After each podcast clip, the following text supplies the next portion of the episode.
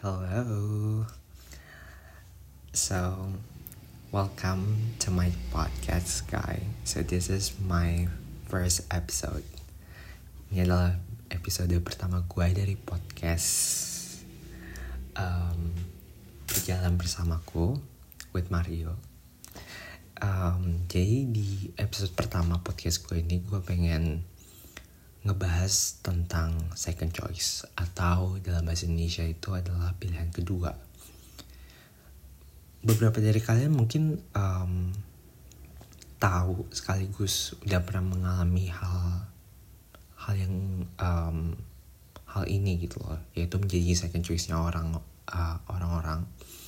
Dan beberapa dari kalian mungkin nggak um, tahu tentang hal ini ataupun juga belum pernah mengalami um, jadi second choice seseorang.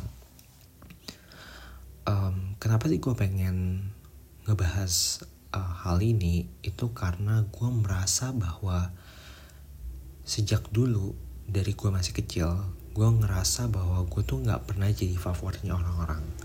Gue ngerasa bahwa dari dulu sampai sekarang gue tuh selalu jadiin second choice orang-orang. Gue bahkan kayak nggak pernah yang jadi sahabat um, sahabat seseorang yang begitu spesialnya itu nggak pernah. Dan gue rasa gue tuh nggak pernah di uh, diperlakukan sespesial itu gitu loh. Dan gue rasa gue pengen nge-share pengalaman gue sih um, mengenai hal ini dan ya. Jadi apa sih itu uh, buat kalian yang nggak tahu itu ya apa itu second choice? Jadi gue sempet nyari um, dari beberapa website. Dan kalau dari website yang gue cari yaitu menurut marriage.com um, second choice itu adalah when you are a second choice in a relationship you are the person your partner calls all the time they may have other mates that they hang out with and might be keeping you on the line for when their first option is busy. Jadi intinya itu adalah second choice itu adalah sebuah kondisi di mana lu bukan orang yang selalu dicari sama pasangan lu atau sama teman-teman lu atau mungkin keluarga lu ketika mereka lagi ada masalah. Dan lu baru akan dicari sama mereka-mereka ini ketika uh, first optionnya mereka itu lagi sibuk. Uh, contohnya kayak gini deh, misalkan um, gue punya temen namanya, let's say namanya itu Daniel ya. Si Daniel ini tuh memperlakukan gue itu sebagai second optionnya dia. Gue adalah second optionnya dia dan terus si Daniel ini tuh punya a first option atau bisa dibilang orang favoritnya lah yaitu let's say namanya Aurel lah ya. Um, suatu ketika si Daniel ini tuh punya lagi ada masalah dan dia perlu bantuan seseorang untuk ngebantu dia nyelesain masalahnya dia. Karena dia lagi ada masalah dia awalnya datang nih ke si Aurel yaitu first option uh, first choice-nya dia buat ngebantu dia buat nge nyelesain masalahnya dia. Tapi pada saat si Daniel ini minta bantuan si Aurel untuk nyelesain masalahnya, si Aurel nggak bisa. Mungkin karena dia lagi sibuk, ataupun dia juga lagi ada masalah, ataupun ada kepentingan lainnya sehingga si Aurel ini tuh nggak nggak bisa nolongin si Daniel. Karena si Aurel kagak bisa ngebantuin, akhirnya si Daniel ini tuh um, datang ke ke gue gitu. Yang mana gue itu adalah first uh, second choice-nya si Daniel. Buat akhirnya si Daniel itu minta bantuan gue gitu loh. Karena nggak ada lagi orang yang bisa ngebantuin dia. Pada intinya itu adalah um, menurut pandangan gue ya menurut pandangan gue dan perspektif gue bahwa ketika lu jadi second choice lu tuh ibaratkan dijadiin kayak barang gitu loh ketika orang lain perlu ya ya lu dipakai gitu. Tapi ketika lu kagak ketika orang lain kagak membutuhkan lu ya lu dibuang ataupun dilupain aja gitu sama mereka. Makanya menurut gue itu tuh nggak enak.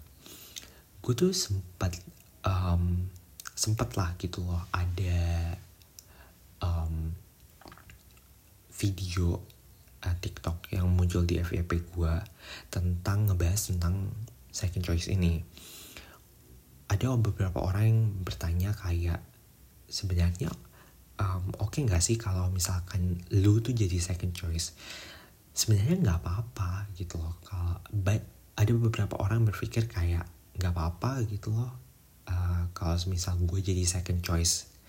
Karena kayak ya pada akhirnya kan lu tetap dipandang gitu loh lu tetap jadi optionnya uh, seseorang gitu loh. Lu tetap dipilih sama seseorang lu dianggap ada sama orang lain. Iya memang benar gitu loh. Tapi kayak apa ya um, lu tuh diperlakukan seperti barang. Gini yang gue bilang di awal ini lu tuh akan merasa bahwa lu itu seperti diperlakukan seperti barang. Dan gue ngerasa bahwa awalnya gue juga berpikir yang sama gitu loh. Daripada gue gue nggak pernah di, di dipilih sama siapa pun gitu loh. Gue nggak pernah kayaknya dipandang sama siapa pun gitu loh. Tapi menurut gue menurut opini gue bahwa lu lebih baik ketika lu tuh nggak di nggak dipilih sama siapa-siapa dibandingkan menjadi second choice seseorang. Karena jadi second choice itu bener-bener gak enak banget gue pengen cerita pengalaman gue ketika gue tuh udah bener-bener putus asa banget di kala gue itu tuh selalu menjadi second choice-nya orang lain. FYI, gue tuh pernah um, hampir bundir, bunuh diri, um, gara-gara gue tuh udah udah capek banget gitu diperlakuin um, sebagai second choice-nya orang-orang. Jadi um, yang gue bilang di awal, gue tuh dari kecil gue ngerasa bahwa gak ada orang yang pernah memilih gue. Gue ngerasa bahwa gue tuh cuma dijadiin alat doang. Jadi gue tuh sampai bertanya-tanya sama diri gue sendiri kayak sebenarnya kehadiran gue di di dunia ini tuh penting gak sih? Sebenarnya orang lain tuh perlu gak sih kehadiran gue? Gue sampai mempertanyakan hal itu sampai sampai gue juga yang kayak ngebandingin diri gue sendiri sama orang lain. Gue mempertanyakan um, diri gue, kok gue nggak bisa ya kayak orang lain yang punya best friend, yang punya bestie gitu, yang selalu yang bisa jadi favoritnya seseorang gitu loh. Kayak kok bisa gitu loh mereka tuh bisa jadi first choice-nya seseorang gitu loh. Kayak sedangkan gue dari dulu sampai sekarang dari gue masih sekolah sampai gue sekarang kuliah gue tuh selalu jadi second choice-nya seseorang. Gue gak ngerti. Dan um, apa ya gue ngerasa kayak putus asa banget. Dan gue tuh juga sampai apa ya gue mencoba untuk mengevaluasi diri gue sendiri gitu loh. Sebenarnya apa sih yang salah dari gue sebenarnya gue kurang apa sih? Apakah gue jahat sama sesok uh, sama teman-teman gue apakah gue kurang baik selama ini? Apakah gue berperilaku jahat terhadap mereka? Gue tuh sampai mempertanyakan akan hal itu gitu loh. Karena gue juga bingung kenapa gue ya nggak pernah punya temen yang kayak seklop itu gitu loh yang sedekat itu sampai bisa dibilang sebagai best friend. Gue sampai mempertanyakan hal itu gitu loh. Hmm, gue juga gue yang paling sering terjadi gitu ya um, pada saat di masa-masa gue sekolah orang-orang itu tuh cuma datang kayak kalau semisal lagi ada tugas doang. Kalau abis itu juga kalau semisal mereka nggak ngerti materi itu mereka datang ke gua dan nanyain gimana caranya um, nyelesain soal ini nyelesain soal itu. Pokoknya mereka kayak cuma datang ke gue ketika mereka tuh lagi perlu doang. Dan ketika gue ketika mereka udah selesai dengan masalahnya ya udah mereka pergi. Mereka bahkan gak mau nge-share kebahagiaan mereka sama gue gue bahkan um, apa ya masih sendirian gitu loh menghadapi masa-masa sulit gue sendirian. Um, nggak ada yang mau nolongin gue gitu. dan itu sedih banget sih. Gue ngerasa diri gue tuh dimanfaatin gitu loh sama orang-orang dan ya itu membuat gue putus asa dan gue pengen bunuh diri gitu loh. Gue pengen bunuh diri sebenarnya tuh alasannya karena gue mempertanyakan sama diri gue sendiri. Apakah gue sepenting itu gitu loh? Apakah kehadiran gue tuh penting buat teman-teman gue apakah kehadiran gue tuh penting buat orang lain buat keluarga gue itu gue menjadi mempertanyakan akan hal itu gitu loh. Dan kayak gue sampai berpikir kayak kenapa gue nggak bunuh diri aja gitu loh? Lagi pula kan kehadiran gue tuh nggak nggak terlalu penting banget gitu loh dalam dunia ini. Kayaknya kalau semisalkan gue meninggal gitu ya gue mengakhiri hidup gue gitu loh kayaknya orang-orang juga kayak nggak bakalan peduli gitu loh nggak bakalan menyadari kalau semisalkan gue tuh meninggal gitu. Um, gue sampai berpikir akan hal itu. Cuman um, kenapa gue sampai sekarang masih ada masih hidup? Um, sebenarnya alasannya itu tuh um, karena agama sih. Berkaitan sama agama um, dan kepercayaan gue sih makanya gue kagak gak mau untuk um, gak mau untuk mening apa sih menyerah dalam hidup gitu. Dan ya gue ngerasa um, gak gak gak berguna aja sih rasanya ketika lo jadi second choice. Dan juga menurut gue jadi second choice itu apa ya bakalan membuat hidup lo tuh kayak terasa lebih berat gitu loh.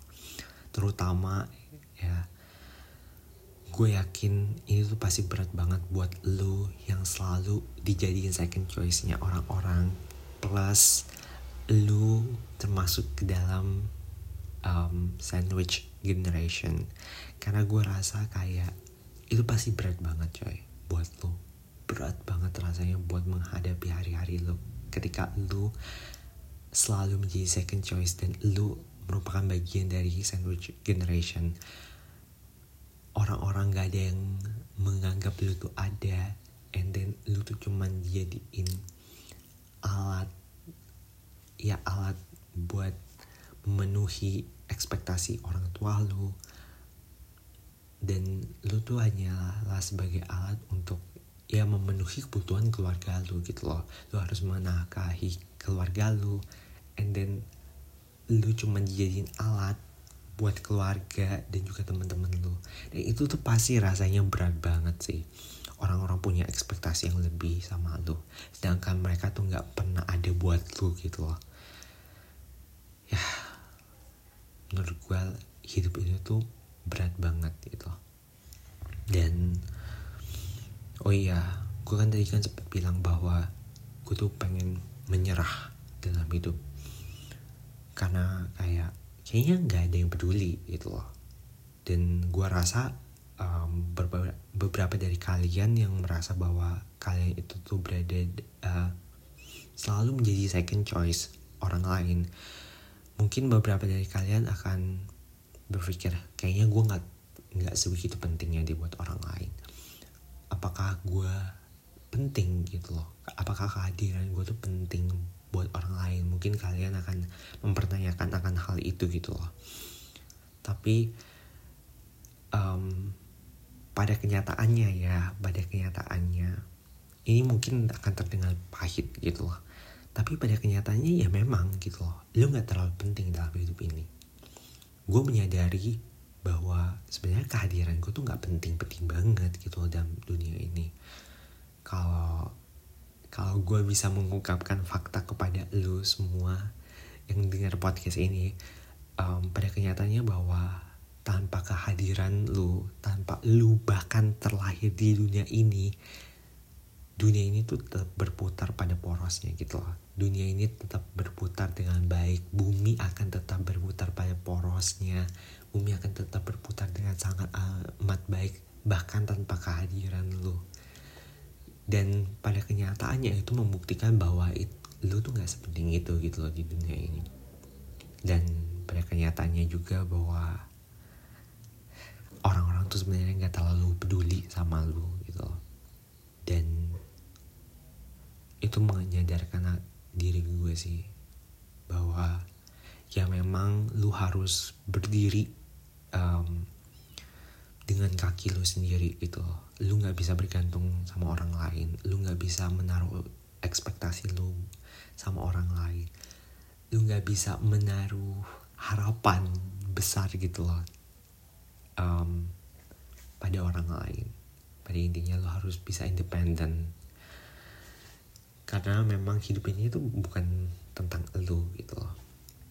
Itu merupakan kenyataan yang pahit yang yang udah gue coba terima dalam diri gue dan dari situ gue tahu sih bahwa jadi second choice itu nggak enak. Jadi second choice itu bener-bener gak enak banget. Buat kalian yang nggak tahu ada sebenarnya beberapa dampak yang um, dampaknya nggak enak sih ya. Dampak buruk dari menjadi second choice-nya orang-orang. Ini menurut menurut um, website yang sama yaitu marriage.com jadi uh, ada lima. Yang gue takut sih lima ya.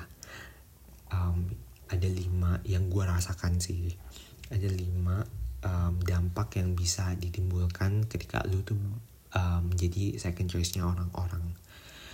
Dan ketika lu terus menerus menjadi sec, um, second choice-nya orang lain itu ada beberapa dampak yang gue juga sebenarnya rasakan. Yang pertama itu adalah lu bi, um, bisa merasa rendah diri atau lu punya low self esteem lu merasa bahwa um, diri lu tuh nggak berguna karena ya yaitu lu tuh kayak gak nggak pernah dipilih sama orang lain. Lu nggak pernah jadi favoritnya seseorang. Yang kedua um, lu mulai mengkritik dan menghina diri lu sendiri. Ini gue ini real banget sih. Ini gue bisa merasa gue ngerasain hal yang sama juga karena kayak gue jadi mempertanyakan diri gue dan juga menghina diri gue lu tuh sebenarnya nggak penting gitu loh di dunia ini gitu loh. Nggak lu tuh sebenarnya nggak terlalu berharga gitu loh. Ke, kehadiran lu tuh sebenarnya tuh nggak terlalu penting dan nggak berharga buat orang lain gitu loh. Dan gue tuh sampai mengkritik diri gue sendiri akan hal itu gitu. Yang ketiga itu bisa berpengaruh ke mental health. Yes karena gue jujur gue stres banget anjir gue sampai stres karena gue tuh selalu jadi second choice-nya orang-orang. Gue nggak pernah punya sahabat yang bisa diajak curhat. Gue jadi kayak apa ya memendam um, memendam um, perasaan gue sendirian. Gue nggak ada tempat untuk cerita. Karena ya again orang-orang tuh udah punya base-nya sendiri. Sedangkan gue gue kayak sendirian dan harus menolong orang lain. Itu nggak enak banget sih. Yang keempat lu merasa insecure dan tidak aman ketika berada dalam sebuah hubungan. Ya gue juga merasakan hal itu sih. Gue jadi kayak harus bersikap baik sama orang lain karena kayak gue gue takut sendirian gitu loh. Gue sebenarnya bukan karena kayak takut sendirian cuman kayak gue takut gak punya temen gitu loh. Kalau gue menolak orang lain um, gue takut dijauhin. Dan gue rasa ya gue rasa bahwa ketika lu tuh terus menerus jadi second choice kemungkinan besar lu tuh juga selalu berkata iya ke orang lain lu tuh selalu mengiyakan permintaan orang lain gitu loh. Padahal lu tuh seharusnya belajar gitu loh untuk menolak belajar untuk berkata tidak buat orang lain. Dan ya itu sih yang menjadi ketakutan gue dan yang kelima lu tuh cemburu yes. Ini gue merasakan banget hal ini. Even dalam hubungan pertemanan gitu loh kadang gue tuh kayak suka cemburu gitu loh ngelihat orang lain yang punya bestie yang punya temen dekat. Dan sampai-sampai gue tuh mempertanyakan kayak men kok lu bisa lu bisa banget sedekat itu sama orang lain? Kok lu bisa sampai sedekat itu? Gue tuh sering banget gitu ya. Kayak um, ngelihat video entah itu di Instagram atau di TikTok yang kayak orang yang bahkan ngelihat temennya sendiri aja tuh bisa ketawa yang ngelihat bestinya sendiri aja padahal gak ngapa-ngapain itu tuh bisa ketawa dan kayak nyeritain sampai-sampai apa ya udah tahu bibit bebet bobotnya gitu loh. Gue sampai cemburu gitu loh. Kok lu bisa gitu loh sampai sedekat itu gitu loh dengan orang lain gitu loh. Bagaimana caranya lu membangun hubungan sampai sebegitu dekatnya gitu loh dengan seseorang? Gue sampai mempertanyakan hal itu dan gue tuh sampai cemburu gitu. Kayak um, dan ya gue juga kadang-kadang kayak kadang-kadang kayak apa ya um, gak mau lah bisa bisa dibilang kayak gue nggak mau uh, temen gue diambil gitu loh sama orang lain gitu loh. Karena kayak gue tuh selalu udah jadi second choice orang lain dan kayak bisa nggak sih gue tuh jadi jadi first choice lu tuh untuk sekali aja gitu gue tuh sampai kayak gitu sih. Karena gue tuh cemburu. Dan dan karena itu gue gue mencoba sih. Gue mencoba um, mulai sekarang ini tuh gue tuh lagi mencoba untuk kayak mencegah diri gue ataupun kayak melepaskan diri gue dari hal ini gitu loh. Gue pengen lepas gitu loh dari second choice orang lain. Dan gue merasa bahwa gue lebih baik gak dipilih sama siapa pun daripada gue harus jadi second choice. Karena itu bikin gue stres banget bikin hidup gue tuh gak tenang coy. Dan um, gue sempet cari tahu juga hal yang bisa gue lakuin untuk bisa keluar da dari hal ini. Dan ada tiga gue merangkum tiga hal yang bisa gue lakukan ataupun lu kalau misal lu um, um, jadi second choice-nya seseorang menurut gue ada tiga hal yang bisa lu lakukan. Yang pertama yaitu adalah putusin hubungan. Entah itu hubungan pertemanan atau hubungan yang romantis atau ya ini kind lah. Um, hubungan apa pun menurut gue lu deserve better gitu loh. Lu berhak untuk mendapatkan sesuatu yang lebih baik.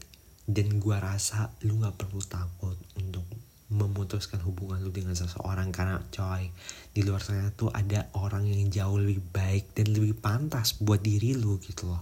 Lu pantas menerima seseorang yang bisa menghargai diri lu. Nggak apa ya nggak memperlakukan lu tuh sebagai sebuah barang tapi ya lu tuh berhak mendapatkan seseorang yang bisa memperlakukan lu tuh sebagai sosok individu bukan barang yang bisa dipakai sesuka hatinya dia gitu dan lu harus sih lu harus keluar dari um, hal tersebut gitu. Yang kedua yaitu adalah bodoh amat. Ini tuh terutama di hubungan pertemanan ya. Ingat coy ingat bahwa lu bukan barang. Yang kedua itu adalah menurut gue bodoh amat. Ingat coy. Yang gue bilang di awal yang gue bilang sebelumnya bahwa lu bukan barang. Ingat lu bukan barang dan lu tuh adalah manusia. Lu berhak untuk diapresiasi. Lu berhak untuk dihargai oleh orang lain. So lu harus bisa bersikap bodoh amat kalau kalau misal ada orang yang lagi punya masalah gitu loh ya dan dia minta bantuan lu dan lu tuh tahu kalau dia tuh memperlakukan lu tuh sebagai second choice-nya dia doang gitu loh. Dia datang ke lu kalau dia tuh lagi perlunya doang. Menurut gue lu harus bodo amat. Tolak tolak um, permintaannya dia. Karena lu tuh nggak bisa cuy lu nggak bisa diperlakukan kayak gitu terus menerus lu nggak bisa dimanfaatin terus menerus tuh nggak enak. Dan lu harus bisa belajar sih. Dan itu adalah salah satu hal yang lagi gue coba terapin di hubungan pertemanan bahwa lu tuh nggak bisa jadi yes man terus menerus. Lu harus bisa berkata tidak. Yang ketiga itu adalah know your value and set boundaries ketahui apa yang menjadi value diri lu dan lu harus bisa menetapkan batasan um, dalam diri lo menurut gue itu penting. Know your value. Artinya lu harus tahu apa yang lu suka apa yang lu mau dari suatu hubungan. Itu lu harus tahu.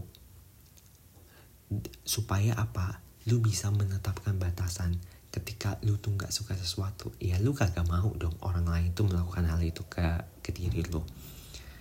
Jadi gua rasa lo harus set boundaries dan oh iya dan kayaknya gue bakalan ngebahas boundaries di um, episode yang akan datang. Mungkin mungkin nanti akan gue bahas sih tentang boundaries. Karena menurut gue boundaries itu tuh atau batasan itu tuh penting banget untuk kita miliki gitu.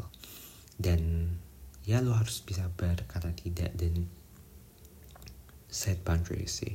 Menetapkan batasan itu penting supaya jangan ada orang yang datang ke dalam hidup lu dan mengacak-acak hidup lu gitu loh.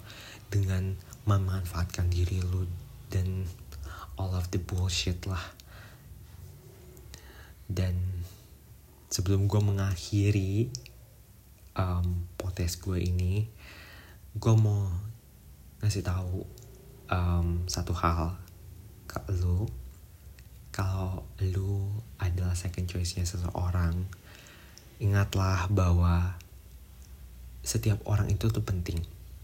Mungkin lu tuh ber, uh, berpikir bahwa lu tuh nggak penting gitu loh sebenarnya lu tuh nggak penting-penting banget buat orang lain. Gue percaya bahwa setiap orang itu tuh penting dan setiap orang itu berharga.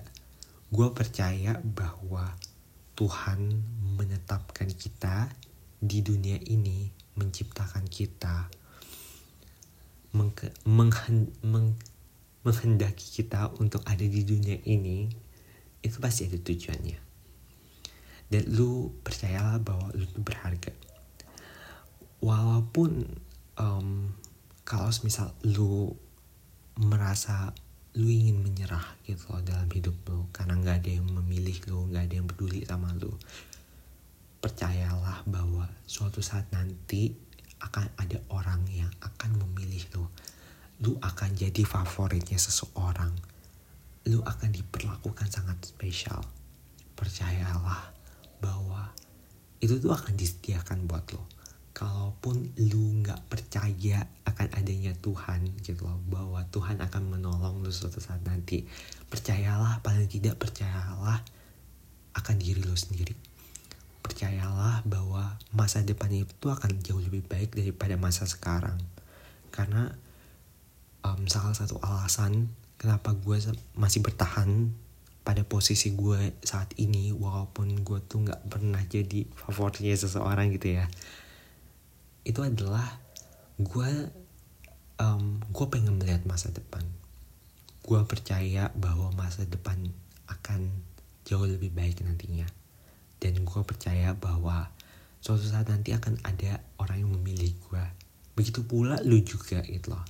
Suatu saat nanti pasti akan ada orang yang sangat amat bahagia dan sangat amat bangga memiliki diri lu so jangan menyerah. Walaupun hidup terasa sulit dan memang sangat sulit ya. Hidup ini sangat sulit. So stay stay strong dan ya. Yeah, just be happy about life. Mungkin itu adalah hal yang bisa gue sampaikan ke lo jangan lupa untuk um, cek IG IG podcast ini yaitu belajar eh berjalan bersamaku. So, sorry. Berjalan bersamaku podcast underscore podcast. Jangan lupa um, untuk cek Instagram dan follow Instagramnya um, kalau misal kalian uh, punya opini ataupun gak setuju ataupun ingin discuss about uh, podcast topik yang gue bahas di podcast ini mungkin kalian bisa um, DM Instagramnya um, supaya kita bisa discuss ataupun bisa komen di Instagramnya supaya kita bisa discuss. Thank you buat buat uh, kalian yang udah dengerin. Thank you so much. See you di podcast yang selanjutnya. Bye.